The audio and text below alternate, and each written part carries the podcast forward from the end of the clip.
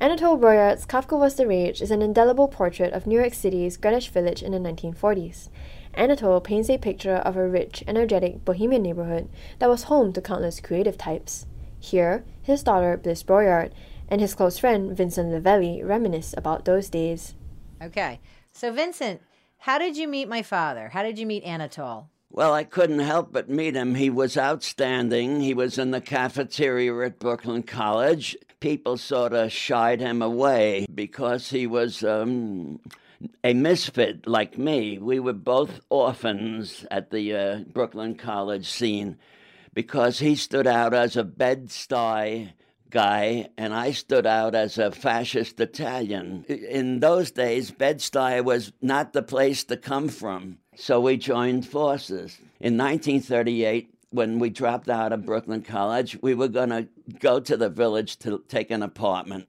I said, Anatole, let's go to the San Remo for dinner, like the second day we were here.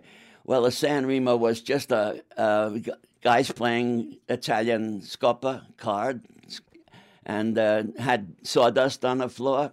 And this is a tough Italian social club atmosphere. I was barely admitted because I was Italian. They overlooked it.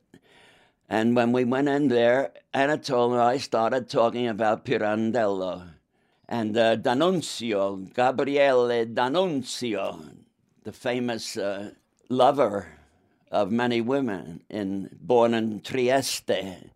So the Italian guys in the bar heard these names when they knew we were into Italian literature to that extent.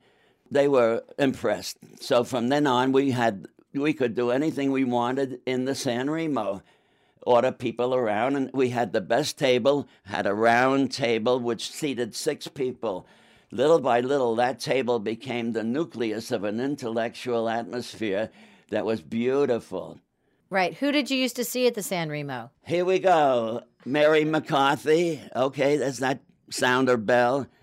Then you had um, Delmore Schwartz, Maxwell Bodenheim, Joe Gould, Clement Greenberg, Anais Nin, Sherry Martinelli, Helen Parker, Sam Pass, who married, they say, Jack Kerouac, and uh, a guy named Frenchy, Earl Pilgrim, James Baldwin, Beauford Delaney, and there are others who I don't remember now. This became a nucleus of really talented people painters, writers, and adventurers. Um, how do you think the village has changed since the 1940s?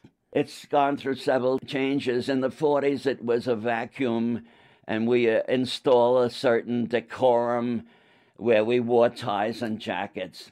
One day we were walking along MacDougal Street, and some of our friends, uh, artists, painters, but influenced by, um, at that time, it was not to be conservative. That was corny, and you were a nerd. You were starting to discriminate between intellect and the freedom of expression. That's where everybody was going to freedom of sex, etc. You mean they were like hippies? Hippies, yes. We call them beats with, with hair that grew uh, down to their shoulders. And I said to Anatole that, that day, I said, This is the day that the world changes. It's going to go that way.